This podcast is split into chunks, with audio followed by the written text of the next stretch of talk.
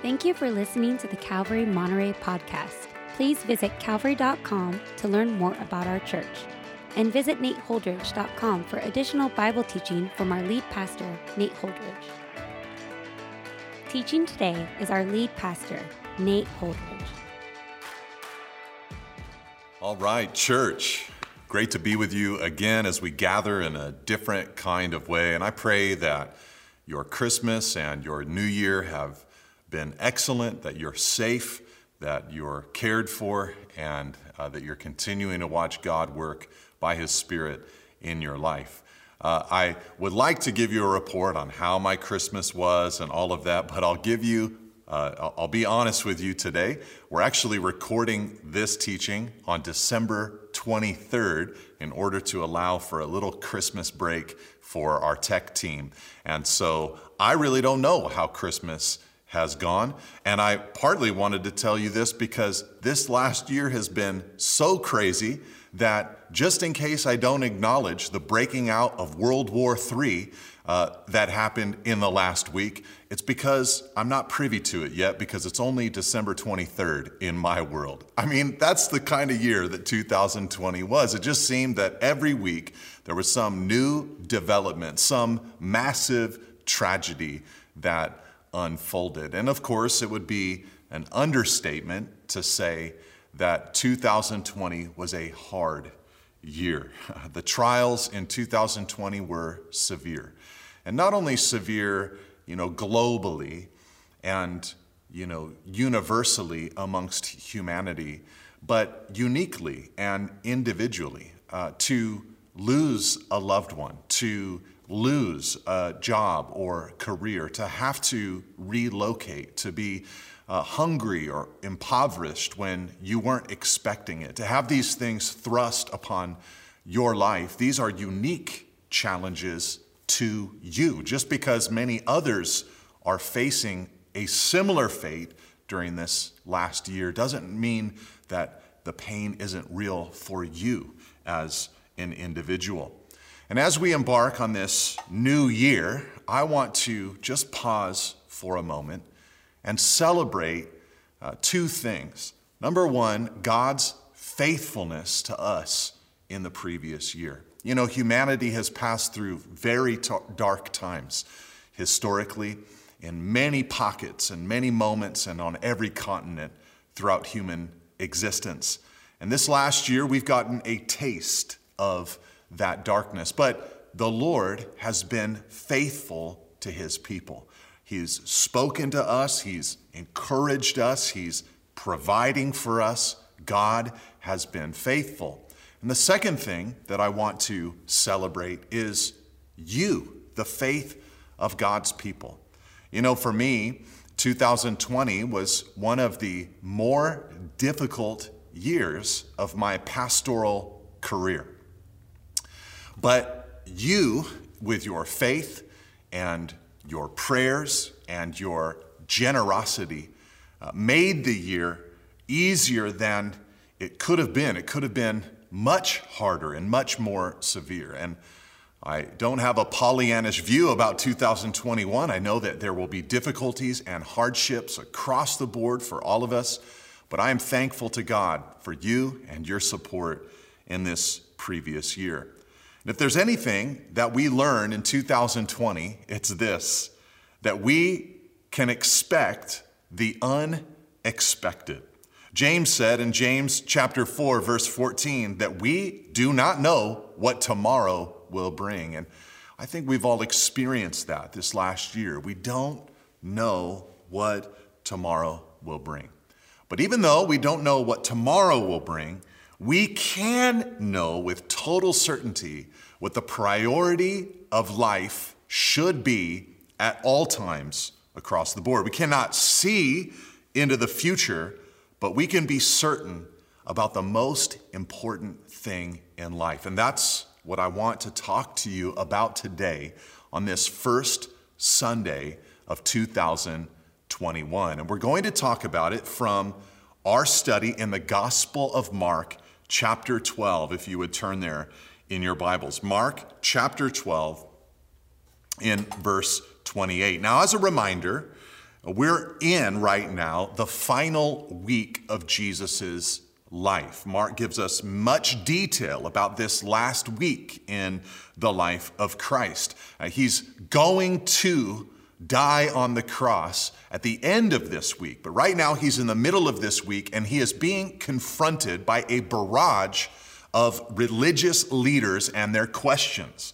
The Pharisees challenged him, the Herodians challenged him, the Sadducees challenged him, and Jesus answered all of them expertly. And we've already looked at each one of those attacks in previous weeks and months. And I'd encourage you to go back and look at, if you missed those teachings, what Jesus said earlier in Mark chapter 12.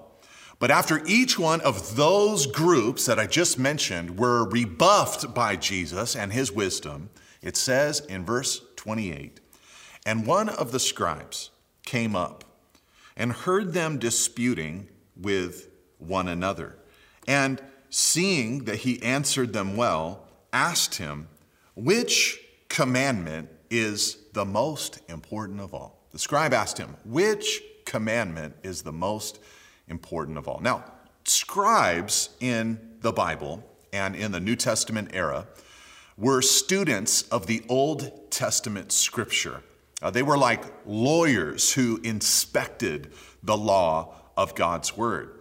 So this man was an expert in the scripture, and as he listened to Jesus adeptly handle his theological challengers, look at what Luke said in verse 28. He saw that Jesus answered them well. He was impressed with what he saw. And Jesus' wise answers pushed this man to ask Jesus the question which commandment is the most important of all? Now, before reading Jesus' answer, uh, we should probably ask if this scribe was sincere in his question. After all, the Pharisees, Herodians, and Sadducees, they'd all uh, been less than sincere in their questioning. They were trying to trap Jesus with their words. But here, this man likely is coming to Jesus with some sincerity in his heart. Uh, Mark portrays him as an honest inquirer. Uh, he thought Jesus answered well, Mark says in verse 28. After Jesus answered, he agreed with Jesus in verse 32. And Jesus considered in verse 34 his answer a wise answer. And at the end of our passage, Jesus is going to tell this scribe, You are not far from the kingdom of God. So it seems that God is at work in this scribe's heart. Now, this is important because what the scribe had witnessed was a debate between Jesus and his challengers. Now, we don't know with certainty if the challengers were moved at all by the answers of Jesus. But knowing humanity like we do, whenever we see a debate between two experts, generally expert one is unmoved by expert two, and expert two is unmoved by expert one. It's likely that we know Jesus wasn't going to be moved, but it's likely that the Pharisees, Herodians, and Sadducees who tried to trap Jesus remained unmoved. But there's a third group, the audience. And the scribe was part of that audience. He had been watching this interaction between Jesus and these challengers. And what he heard from Jesus' mouth moved him to inquire further about Jesus. I mention this because perhaps it can inform some of our interactions. As we're interacting with people online or in person, uh, about the claims of Christianity or about our testimony or about our faith, we would do well to remember that it's not only the person we're speaking to, but also the people who will be privy to that conversation that we are also uh, trying to move and speak to. You never know who's listening. You never know who might be moved by the way that you respond. Now, the question that the scribe asked was not actually a new question. Uh, the adherents of Judaism had been trying to boil down the big, robust, complex law of God, the Old Testament scripture, into smaller chunks for many, many years. Uh, they'd concluded that there were 613 commands in the Old Testament. 248 of those commands were positive, you know, do this or do that, and 365 of the commands were negative, don't do this and don't do that. And with so many commands, many of them attempted to boil these commands down into categories or chunks, maybe 10 principles or 20 principles or five principles. But Jesus is going to boil it down to one with an offshoot secondary command. So that's what this man wants to know, though. What is the most important? Can you, Jesus, declare to us which commandment is the superior commandment? And so Jesus is now going to give his answer. Let's read it in verse 29 and 30. It says, Jesus answered, The most important is, Hear, O Israel, the Lord our God, the Lord is one. And you shall love the Lord your God with all your heart, and with all your soul, and with all your mind, and with all your strength. Now we'll pause there before looking at the offshoot or secondary command to love our neighbor as ourselves. But I want you to notice first how Jesus told the man that there was, verse 29, a most important commandment. There is one commandment, according to Jesus, that is above all the rest. If someone does not obey the first commandment, they cannot obey the other commandments. This commandment, to love God, is upstream, everything else is downstream from our love for God. And this all important command, like I've been saying, it starts with God. This is why Jesus quoted from Deuteronomy chapter 6 when he said there in verse 29 Hear, O Israel, the Lord our God, the Lord is one. Here's the scribe asking Jesus, What's the greatest commandment? And Jesus begins by quoting Deuteronomy 6. Here's Hear, O Israel, the Lord our God, the Lord is one. That's not really a commandment, it's a statement about who God is. Now, the cross was going to open up justification by faith to every tribe and nation and tongue, but this was a statement that declared God's desire to be in a covenant with the people of Israel. And it affirmed the nature, the oneness, the unity of God.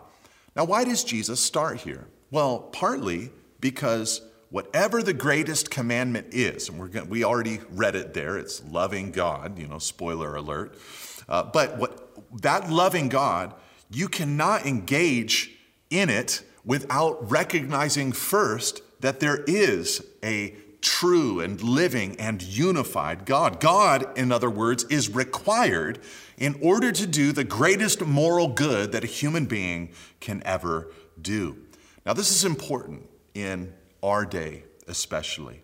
You know, over the centuries, the Western world has, in many ways, imitated the Christian church, has taken many of our values and morals and philosophies and principles that have been an offshoot of our consideration of Scripture and begun to apply them to the overall uh, community. You know, so you'll see people who don't believe in God, trying to love people, care for people, take care of others in their community. The Christians were the ones who often set the trend of caring for the sick or studying the natural universe, scientific discovery, helping the poor or feeding the hungry. But the natural man can do uh, these things as well. But the believer can do something even more, even beyond uh, all of those things. The believer can love God. And this is the highest moral good. By loving God first, our love for humanity is actually improved. You see, without a love for God, our love for humanity will eventually and definitely skew in awkward and unwise directions, all in the name of loving people. But the love of God is what keeps us true. It all begins with God.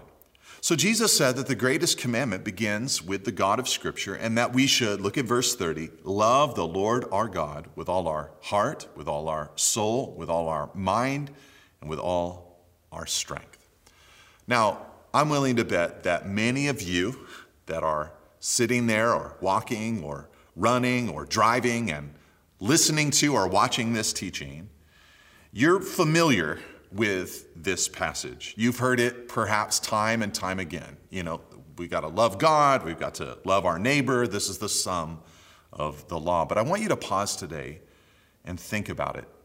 This is a commandment. The scribe asked, What's the greatest commandment? Jesus said, Love God. The greatest commandment God imposes on us is to love Him with everything we have and everything we are. We are commanded to love Him. Now, if anyone else had laid down this mandate, it would be awkward. You know, a husband cannot command a wife to love him, a parent can't command a child to love them. And if you want to lose all of your friends, bug them, bother them, and tell them that they need to love you. I mean, it's just a way to put people off. It's an awkward commandment to give. But the greatest commandment that God gives is to love Him. But because we're talking about God, this isn't narcissism, but it's love that drives Him to command us to love Him in return. You see, God is worthy of our love. He's the great creator, the one who designed and made us so that we could connect to Him. We're a shell of ourselves without Him. He's the initiator of our salvation. And He laid down His life in order to save us, so He's worthy of our love. But loving God isn't just about His worthiness, but our holiness. You see, a love for God will keep you out of all kinds of trouble. When the love of God is the filter that you use for every decision in life, you become more sanctified, more holy. And when love for God helps you decide who to date or what to consume or how to work, your life becomes holier. And from holiness springs health. Your life becomes healthier. You see, the best version of life is the life that is submitted to God. Now, I'm not suggesting that we should love God as a thin veil for self love. A lot of people will do this, you know, come to church, they're not there to worship God in any way, but they're there to get something uh, from God uh, for that day. Uh, I'm not suggesting that kind of attitude about God. I'm suggesting that God knows that if we love Him more than anyone or anything, or even ourselves, we will end up in a healthy spot. So his command to love him flows from his love for us. He wants the best for us, and the best for us comes when we love him. I'll hold out my own children as an example of this principle. I want my kids to love God with all their heart, mind, soul, and strength. And at this point in their lives, they do. They love the Lord. But I know that a firm love for God will protect them from many terrible decisions, paths, people, and great pain in life. I know that loving God above everyone and everything else will get them through some of the greatest pains and tragedies of life. The love of God is what I want to have be supreme in their hearts. You know, when Christina and I were dating, this was my singular biggest question and hers as well. We wanted to know does this person love Jesus more than anything else? Do they love Jesus more than they will ever love me? It's been a love for Christ that's enabled us to serve and love each other well over the years. You see, love for God must come first above all loves. If He isn't first, then life is inevitably ordered incorrectly.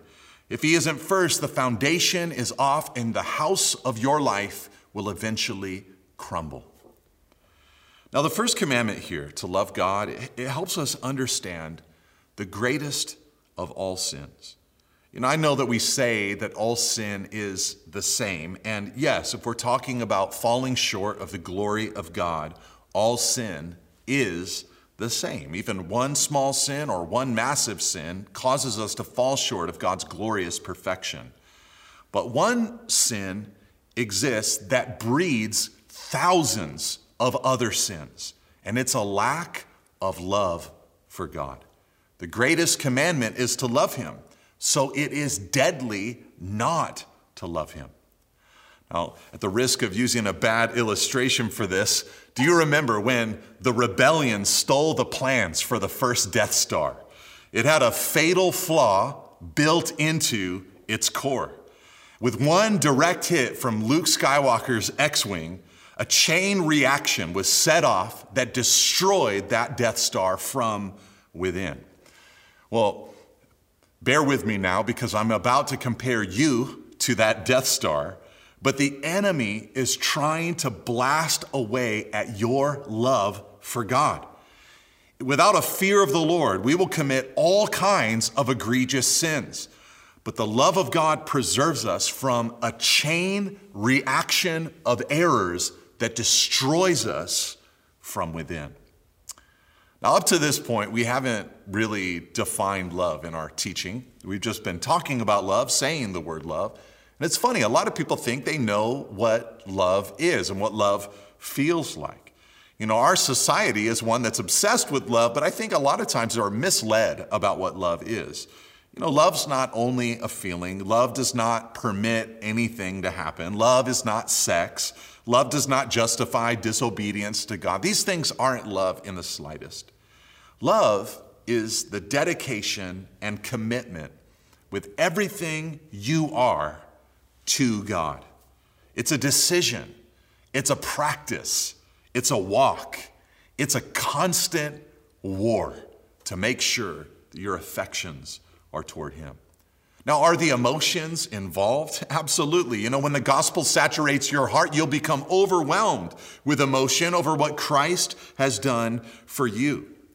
Love will issue forth from your heart, but it must become a constant direction and impulse and drive within you. Everything you are should point in the direction of loving God. Now, Jesus illustrated this by telling us that we must love God with, he said in verse 30, all our heart, souls, mind, and strength.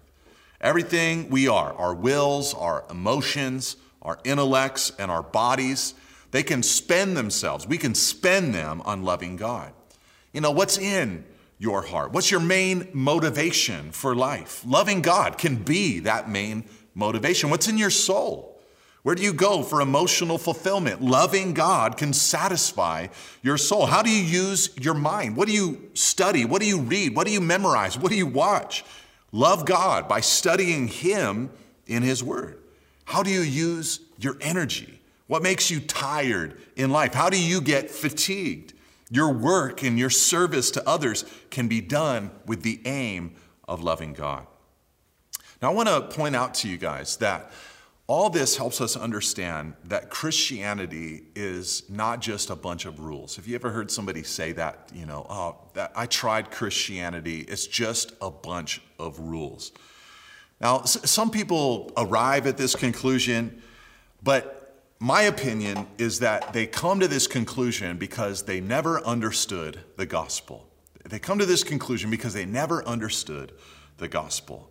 You see, when you get the gospel, you understand what God has done for you. And according to Titus 2 11 to 14, understanding what God has done for you produces in you a desire to be zealous for good works. With His love unleashed upon your soul, you cannot help but respond in love to Him. You see, all of the Christian life is a response to the love of God. It says in 1 John 4, verse 19, we love because he first loved us.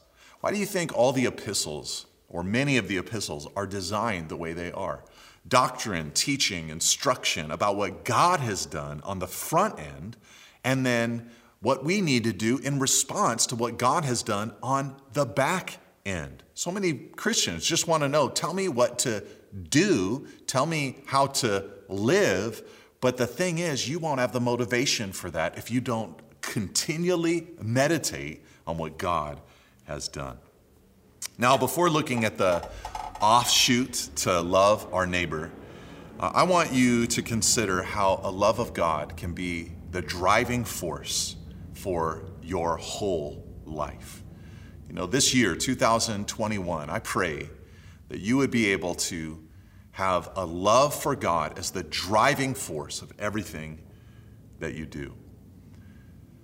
You know, in past centuries in the church, there have been different seasons where, or were different seasons where uh, Christians thought that the way to really love God was to live a hermitic life, to become a monk, to go to a monastery.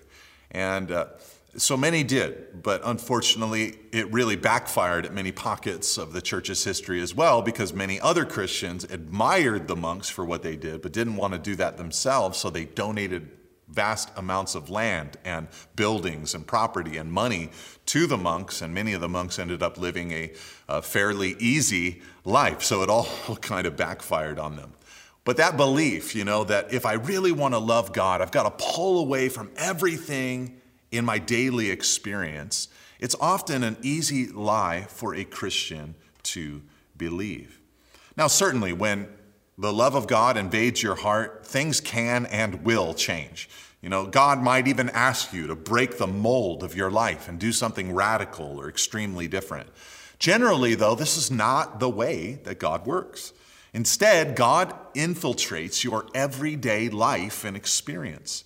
Through loving God, every relationship and endeavor comes alive. Soon, your career becomes a way for you to love God.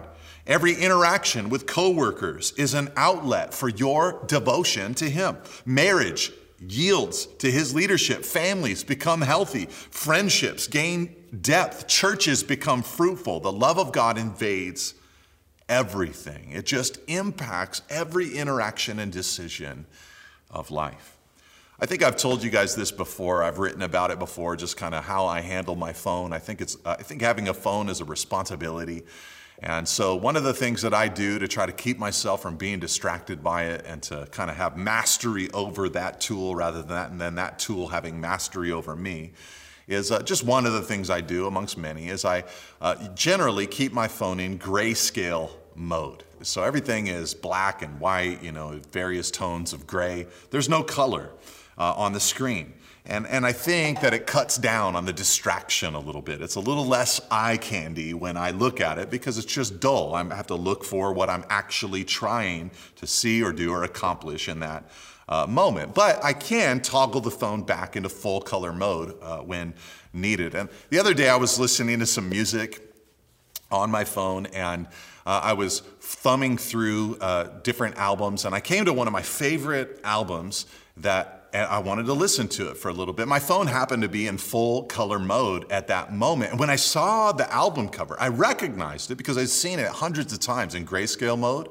but I did not know that it had so much vibrant color inside of the album cover. It was just beautiful. The designer had done an incredible job. I'd only ever seen it though in grayscale, but in full color mode, it came alive. And this is what loving God can do to life. Everything is now in color when the love for God is first in your life. A commute becomes a chance to listen to teaching about His Word so that you can love Him with your mind.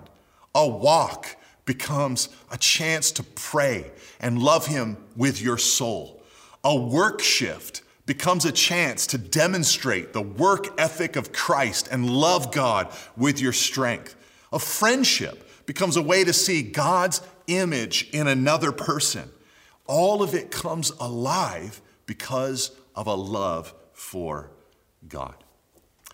Now, all of this leads us up to the second or the attached commandment in verse 31. So let's read it together. Jesus said, The second is this you shall love your neighbor as yourself. There is no other commandment greater than these. You shall love your neighbor as yourself. There is no other commandment greater than these.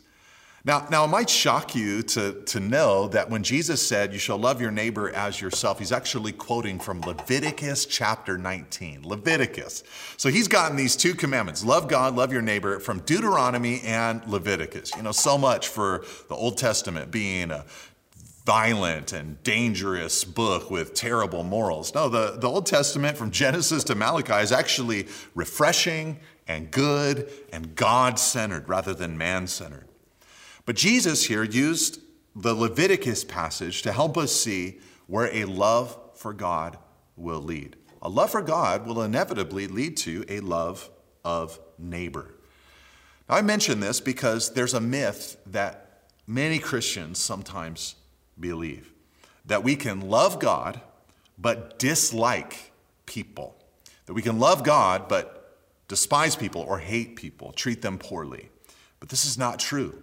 The love of God will lead to a love for the people that are made in God's image. And loving others is a way for us to love God. God loves it when we love others, and so we've got to extend ourselves to other people.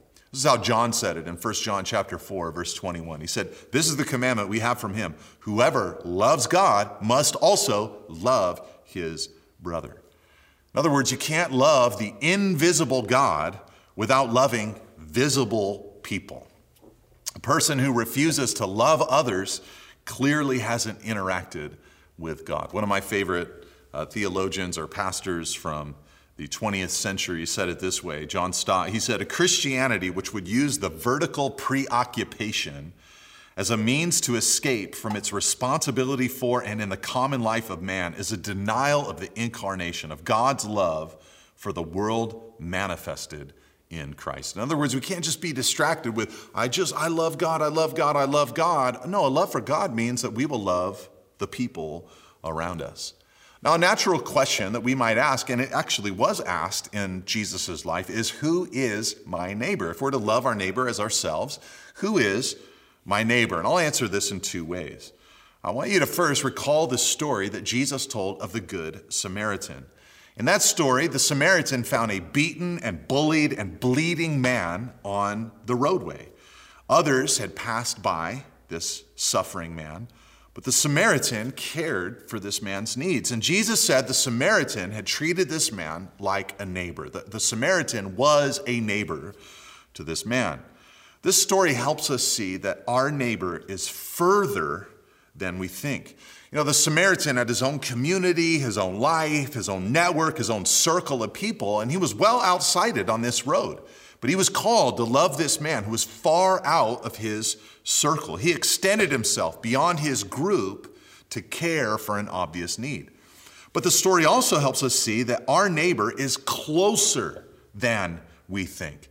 The Samaritan found a man in his path and helped him. He didn't have to go out of his way, but on his way, an opportunity arose. So we want to be a people who love those that are far off, who love the nations for the glory of Jesus and for the expansion of the gospel. But we must also love those who are in our everyday path in life. It's easy to say, I love everybody. It's easy to say, I love the whole world. But list out 100 people that you know that live in this town and think about those 100 people. Many of them are probably difficult to love. It gets a little harder the closer to home we get. But God has asked us to love not only Him, but to love people. Now, before we move on, I must point out the mistake of getting Jesus' command backwards. There's a reason it's God, then people. You know, some people think that the first commandment is loving people, but this can lead to really tragic consequences. For instance, without a love for God first, gospel preaching will just totally dry up because you've got to have mental and emotional fortitude and boldness to preach the gospel. It's an offensive message to so many, it's a stumbling block, Paul said. And so you have to love God first so that when the offense comes, you don't mind because the love for God is present within your heart and within your soul. You see, Jesus isn't telling us that our love for our neighbor means that we approve of everything, that we confront nothing, or that we preach to no one. He isn't telling us to figure out self love first, then loving others second, then loving God third. No, he's telling us we have to love God before anyone, including ourselves. He knows that love for God will produce the healthiest kind of love for others. Again, This is where our society often gets it wrong. Many are trying to love humanity without a love for God. Now, of course, we'd expect to see this, like I said earlier, because we're made in God's image. So we would expect that God's image bearers reflect God's image at times in trying to love each other. So we should expect a level of care for others to arise from humanity in general. But it always runs askew. It doesn't know how to love in helpful ways. And it often harms people because it doesn't know how to love in the light of God and His Word. But let's be a church that loves God by loving people. You know, when we have a respect of God and fear of God in our hearts, we've got to reach out to our community. You know, foster kids need homes, teams need coaches, young believers need mentors, lonely people need living rooms to be in. Schools need helpers. Offices need people that are willing to sacrifice. Churches need volunteers, and people need the love of other people. They're just thirsty for it, they're dying for it.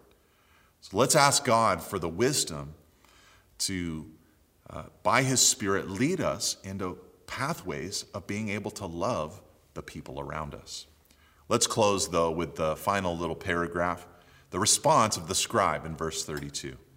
It says, And the scribe said to him, You are right, teacher. You have truly said that he is one and there is no other besides him. And to love him with all your with all the heart and with all the understanding, and with all the strength, and to love one's neighbor as oneself is much more than all whole burnt offerings and sacrifices. And when Jesus saw that he answered wisely, he said to him, you are not far from the kingdom of God. And after that, no one dared ask him any more questions. Now, in, in, closing, here we see that Jesus heard the scribe's response. And he told the scribe that he was not far from the kingdom of God. And everybody else said, Man, we're not going to question Jesus anymore. He's just shut down every objection. But when he said this to this scribe, you have to remember that Judaism at this moment, with Jesus' coming, it was fading. The sacrificial system would be abolished when Jesus died on the cross. He would fulfill the sacrificial system. And eventually, after Jesus ascended, within a generation, Jerusalem and the temple inside of Jerusalem would be destroyed. It'd be impossible to go offer sacrifices in the temple anymore. And so this man seems to have seen that to a degree. You know, loving God, loving your neighbor, it's more important than the whole sacrificial system, he said. You see, the kingdom of God, uh, in the kingdom of God, love is the supreme element. Here's how it works in closing God loves us. That's step one. We see this clearly in the gospel and we repent of our sin and we receive his gift of grace. Then we respond to his love by loving him in return. We worship, we pray, we study scripture, we go to church gatherings, all as a way to love God. Then his love stirs within us to love the people around us. Led by the Spirit, we do sacrificial things that God asks for us in an attempt to love others. Then, waiting for us after we've loved others is the love of God again. As we drink of His endless supply of love, we become motivated to love God and others again. On and on. His love fuels us for this good life. So remember, the most important thing in life is to love God. And as I said, all of it is a response to his love for us. Thank you for listening. If you would like more teachings and information about Calvary Monterey, please visit calvary.com. You can also find books, teachings through the Bible, and articles from our lead pastor at nateholdridge.com. Thanks again for tuning in. See you next week.